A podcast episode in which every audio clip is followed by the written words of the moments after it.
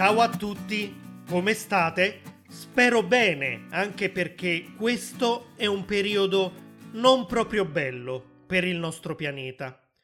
Il 2020 è iniziato purtroppo con una pandemia. Sicuramente bisogna fare molta attenzione, però è necessario anche avere un atteggiamento ottimista e cercare di trasformare qualcosa di negativo in positivo. Ed è proprio quello di cui parleremo nell'episodio di oggi. Se ancora non mi conoscete, io mi chiamo Carmine e con questo podcast cerco di insegnarvi l'italiano anche con il metodo naturale. Creo cioè materiale che potete utilizzare per immergervi nella lingua e assorbirla senza sforzo, in maniera naturale appunto. Voi dovete solo comprendere il significato di quello che dico e a questo proposito vi può aiutare la trascrizione di questo episodio che trovate sul mio sito www.italianglot.com. Dopodiché non dovrete far altro che ascoltare lo stesso episodio più e più volte, anche mentre siete impegnati a fare altro, e il vostro inconscio acquisirà un sacco di informazioni.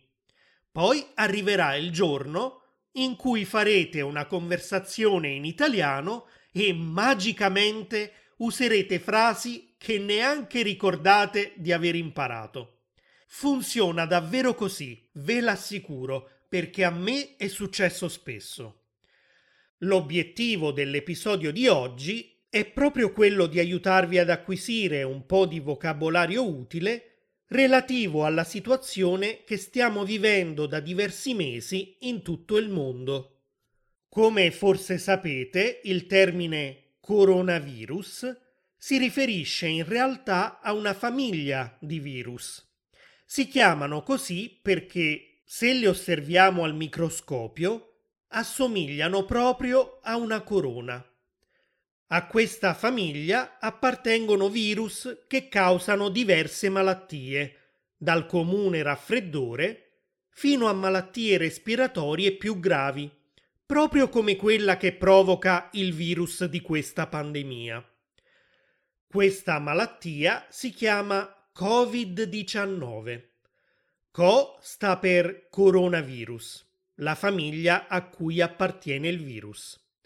V sta per virus, D sta per disease, malattia in inglese, e il numero 19 si riferisce all'anno in cui è comparsa a Wuhan, in Cina.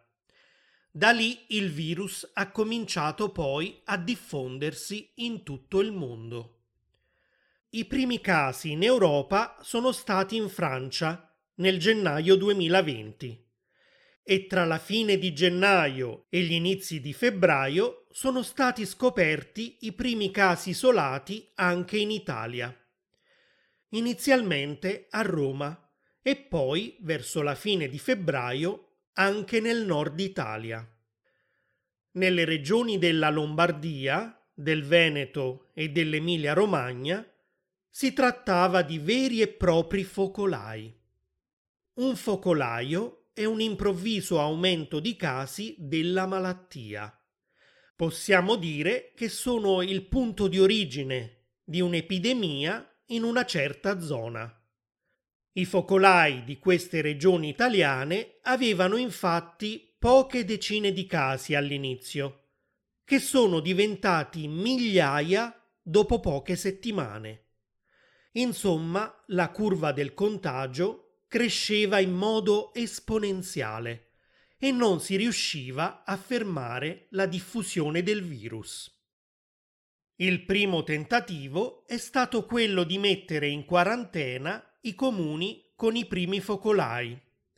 Mettere in quarantena una zona o una persona significa isolare quella zona o quella persona per evitare qualunque contatto con l'esterno.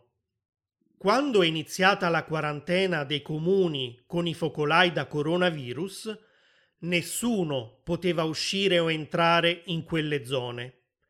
Ricordo che in tv, al telegiornale, i giornalisti intervistavano a distanza le persone che vivevano in quei comuni, restando fuori della linea di confine. Era proibito attraversare quella linea. Nonostante queste misure, i contagi aumentavano.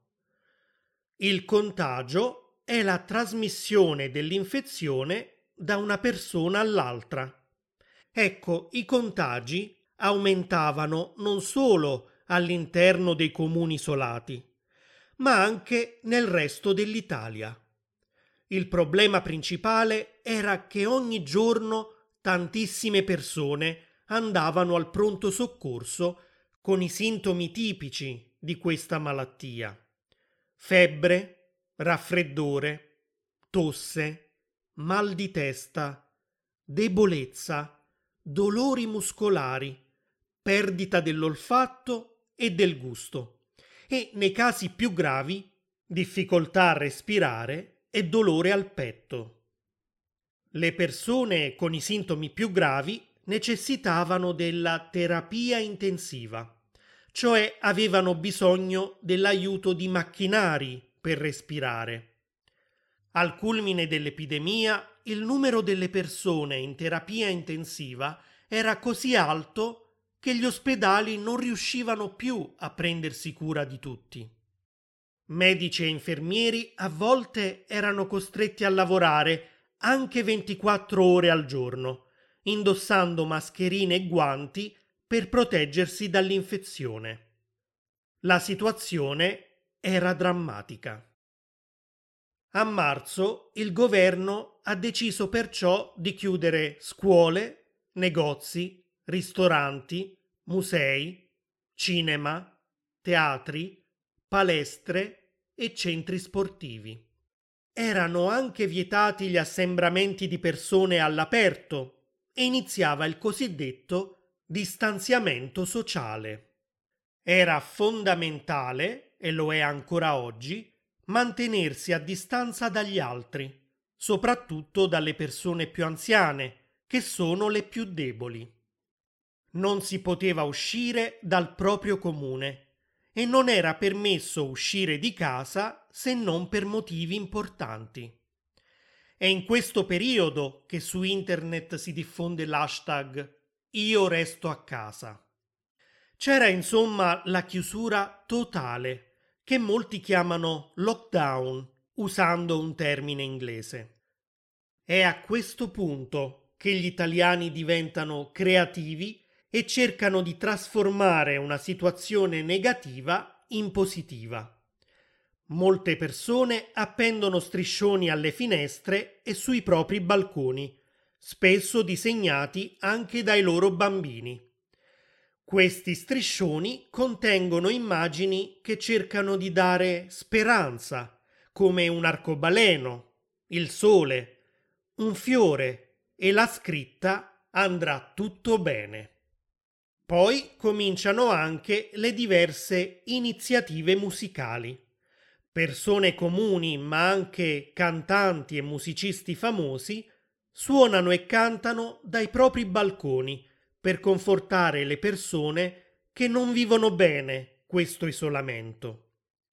Spesso gli inquilini di interi palazzi cantano insieme canzoni che hanno un significato speciale per gli italiani, come Nel blu dipinto di blu, conosciuta anche come Volare la canzone del sole, azzurro e tante altre ancora. Sulla pagina di questo episodio, sul mio sito, metterò il link ai video di queste canzoni e alle iniziative musicali degli italiani durante il confinamento. La gente ovviamente passava molto più tempo su internet in quei giorni e anche in rete cominciavano a diffondersi video e immagini divertenti. In questo periodo, ad esempio, si può uscire di casa solo per andare a correre o per portare il proprio cane a spasso. E così nascono diversi video in cui qualcuno si traveste da cane per poter uscire. Video che mostrano cani esausti che si nascondono o ringhiano al proprio padrone che lo costringe a uscire di casa anche 20 volte al giorno. Altri video divertenti sono quelli che paragonano la mucchina a una droga. Amuchina è il nome di un disinfettante per le mani. I virologi in tv continuano a ripetere che bisogna disinfettare e lavare spesso le mani. E così alcuni video scherzosi mostrano spacciatori di droga che hanno deciso di non vendere più cocaina, ma bottiglie di amuchina nei supermercati non si trova più e la gente la cerca disperatamente. E poi in rete circolano anche video di persone che mostrano agli altri come si può trascorrere il lockdown in modo costruttivo. C'è chi fa yoga o altri tipi di ginnastica in casa. C'è chi utilizza questo tempo per leggere e condivide i titoli dei libri che sono stati importanti o che hanno addirittura cambiato la sua vita. Alcune librerie e biblioteche online consentono perfino di scaricare alcuni libri elettronici gratuitamente. C'è chi impara qualcosa di nuovo seguendo dei corsi su internet. Alcuni invece guardano film e serie tv e raccontano agli altri le migliori che hanno visto o che stanno vedendo. Ovviamente non mancano quelli che durante la quarantena cucinano e pubblicano foto o video di dolci, biscotti e altre pietanze che hanno preparato. C'è chi dipinge, chi scrive poesie, chi disegna, chi gioca con i propri bambini, chi mostra le proprie videochiamate in diretta con amici e familiari in questo periodo si comunica soprattutto così. Anche io ho cercato di utilizzare il mio tempo in isolamento per fare qualcosa di costruttivo. Ho lavorato molto al mio progetto Italianglot e ho cercato di migliorare le lingue che già parlo guardando serie tv e ascoltando podcast in lingua originale, facendo sessioni di studio con le flashcard ogni giorno e ho cominciato anche a studiare una nuova lingua, il croato. Ovviamente ho fatto anche io attività salutari come lo yoga e la ginnastica. Insomma, anche in momenti così brutti come quello che stiamo vivendo si può trovare il lato positivo. E adesso voglio chiederti, c'è stata la quarantena nella città in cui vivi? E tu come l'hai trascorsa? Cosa hai fatto durante l'isolamento? Puoi rispondere a queste domande sulla pagina di questo episodio su www.italianglot.com. Prima di salutarvi, vi auguro davvero di stare sempre bene e in salute e continuate a fare le tre cose fondamentali che consigliano sempre tutti i virologi mantenete le distanze, lavate spesso le mani e indossate la mascherina. Un bacio e a presto!